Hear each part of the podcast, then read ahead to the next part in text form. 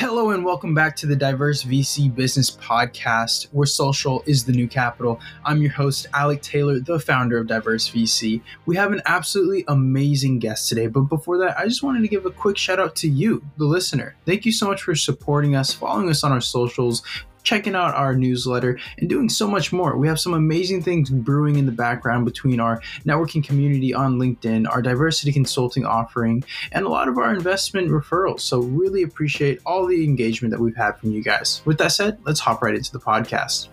On today's podcast, we have Justin Liang. He's the founder and CEO of VR company InSpace. Its flagship product, Stack, allows the property landlords and agents to host a 3D replica of their buildings online so they can host virtual introductions at scale from anywhere and save time.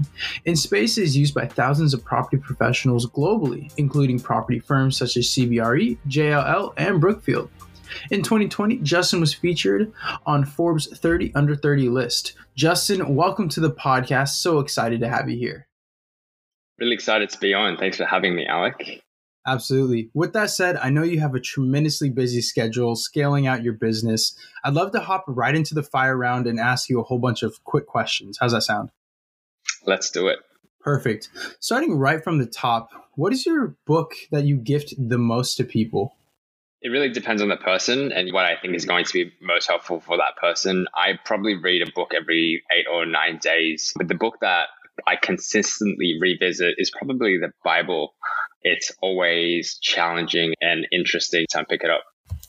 Very interesting. I love that. We've had such a range of books from businesses to philosophy, and never once have we had a religious book. I love that so much moving forward, if you had a gigantic billboard and you could put anything on it, it could be your business, it could be a picture of yourself, it could be a quote, a mantra, whatever that may be, and it would get in front of millions and millions of people all around the world, what would you put on that billboard? Probably a picture of myself. no. What would I put? I'd probably put write the movie script for your life and then live it. And what I mean by that is I think people are so unintentional with the way they live and life happens to them. But if you write out the best possible story that you want and then go and live it, then at the end, I think it's going to be a much more, yeah, interesting thing to go, go and look back on. I agree. And that I think is one of the, the hardest things. People being intentional with their time. And one of the questions I love to ask is how have you become better at being intentional with your time and saying no to distractions? uh, you know, I think I've, it's gotten better. I've gotten better at saying no to pretty much anything that I don't really want to do. I think a lot of people do things out of obligation, and you might spend a few hours doing something out of obligation, and then you have a day that you didn't really, you know, you didn't really want to spend, and then you have too many of those days, and then you have a week that you don't want to spend, and too many of those weeks, and you end up having a life that you didn't really want to have. Wow, that's very interesting. And just out of curiosity, you know, how are you using? Like, like, do you have a, a system to determine what is worth spending time on? Could you let us into that system and understand what goes on in the mind of Justin? I'd love to hear this. I have this really weird thing where I live my life off a off a spreadsheet, and like I literally live my life off a spreadsheet, which has I think it's like 70, 76 years down the Y column and then 12 months across the X column. And it's like a life calendar. And so that calendar has all the years that I've lived so far and it's got marked key milestones in travel. But then also I've had, it's got a proposal to self on how to live out the next, I think 48 years. And yeah. And so I revisit that often and go, great. Like, how do I want to spend the next decades? And then that then informs the moments, but also not being too prescriptive about it. Sometimes the best moments just come about like without any plan. I love that. That last part really brings it back to for so many people who are probably like, oh, this guy lives off of a, an Excel spreadsheet or something. And it's like, no, it's just to use as a rough point of reference sometimes. I love that so much. But the structure helps set milestones for yourself and just applying that to entrepreneurship. It is truly so important for accomplishing your goals. Now, you were talking about that the habit of living your life off of a spreadsheet, do you have any other unusual habits or even absurd things that you love? To, to some people, it may seem absurd. To you, it could be completely normal, like like techno music, for example. Not really. Probably planning like pl- planning my life on a like on a spreadsheet is probably one of the abs- absurdest things that I've you know done. But other than that, I'm yeah, nothing comes to mind. I love it. I love it. Sound, very sound. Now, I want to talk about failures. I think this is something that we all experience through our lives, and we experience them in so many different ways. Could you tell me about a failure or something that appeared to be a failure for you and ended up setting you up?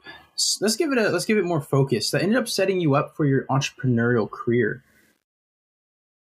Yeah, definitely. One of the first jobs I had was a charity street salesperson, one of those annoying people that flag you down and like, yeah, just bug you for a donation. I, I did that for a good six months. And I always say that was the best and worst job.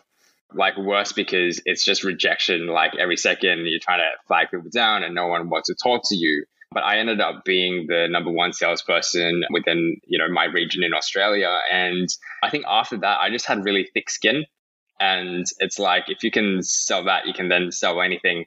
And so I think that really set me up for, yeah, just like doing things without fear of rejection.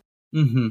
I think that is so important too. entrepreneurship, you're always going to be told no, or you're crazy, or there's some other way you should be doing this, or somebody's already created, and you have to create and, and continue to uh, pioneer your own path. And I love how that experience has really aligned that for you in the future. Now, I want to talk to you a little bit more about beliefs, behaviors, and habits.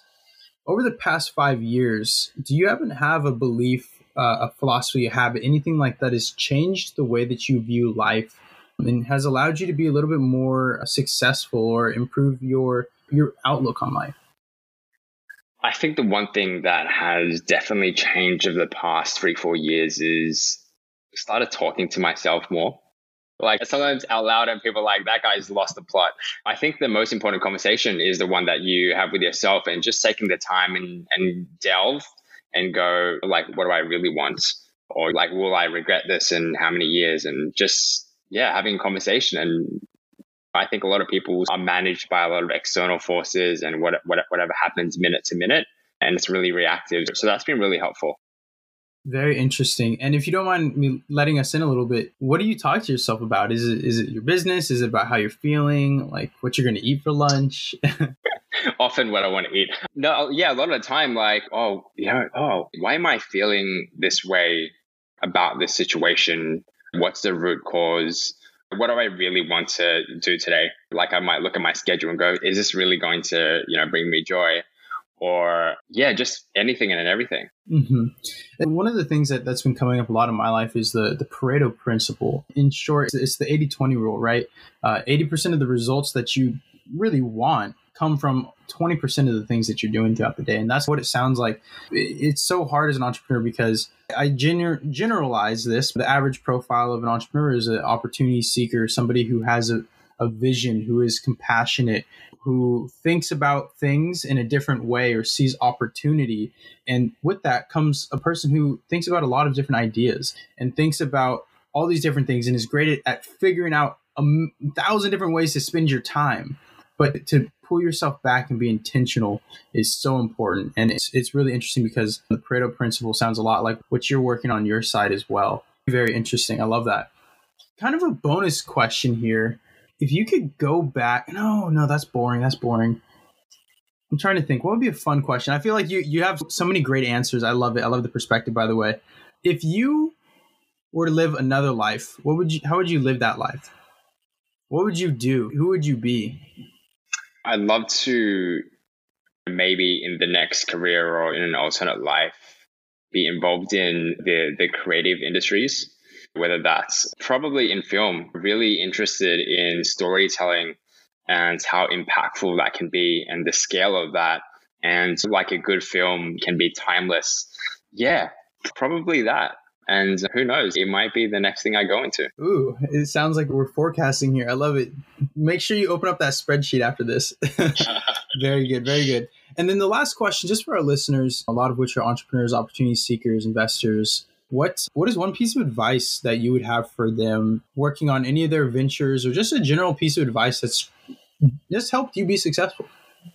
Yeah, definitely. I think it goes back to what you were saying around Pareto, which is you can do anything you want, but you probably can't do everything that you want. And as entrepreneurs, so many ideas come and opportunities come and all these people you want to hire and work with and speak to. Yeah, so just to do a lot more in the planning stage and planning not just from a execution point of view, like if I achieve this in the next five, 10 years, it would that have been the best thing I could have, you know, done with these five to 10 years. So just that, yeah. I love that so much. Listeners, that's all we have for part one of the fire round with Justin Liang. We're going to honestly move into a deeper dive on his background in part two, where we talk more about his VR business in the real estate industry InSpace. And we're going to talk a little bit more about how we got to, to where we are today, talking more about him and his future. Check in on part two.